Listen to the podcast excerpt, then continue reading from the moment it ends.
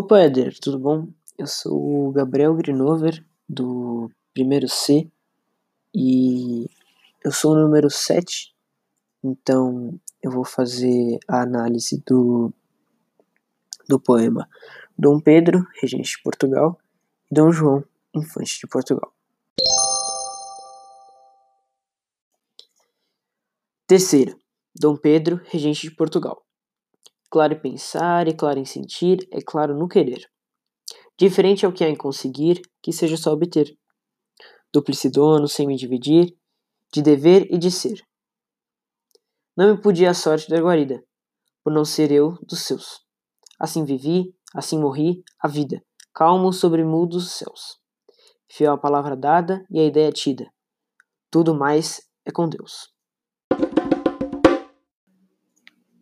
Esse poema, terceiro, Dom Pedro Regente de Portugal, começa apresentando Dom Pedro como um homem honesto e extremamente inteligente. O autor mostra também que Dom Pedro dava mais importância a valores morais do que materiais. Mesmo sem ter sido rei, o poeta o elogia e o considera como um.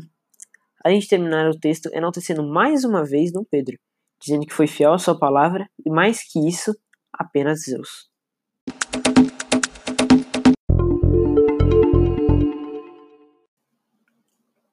Bom, agora fazendo análise do quarto, Dom João, infante de Portugal.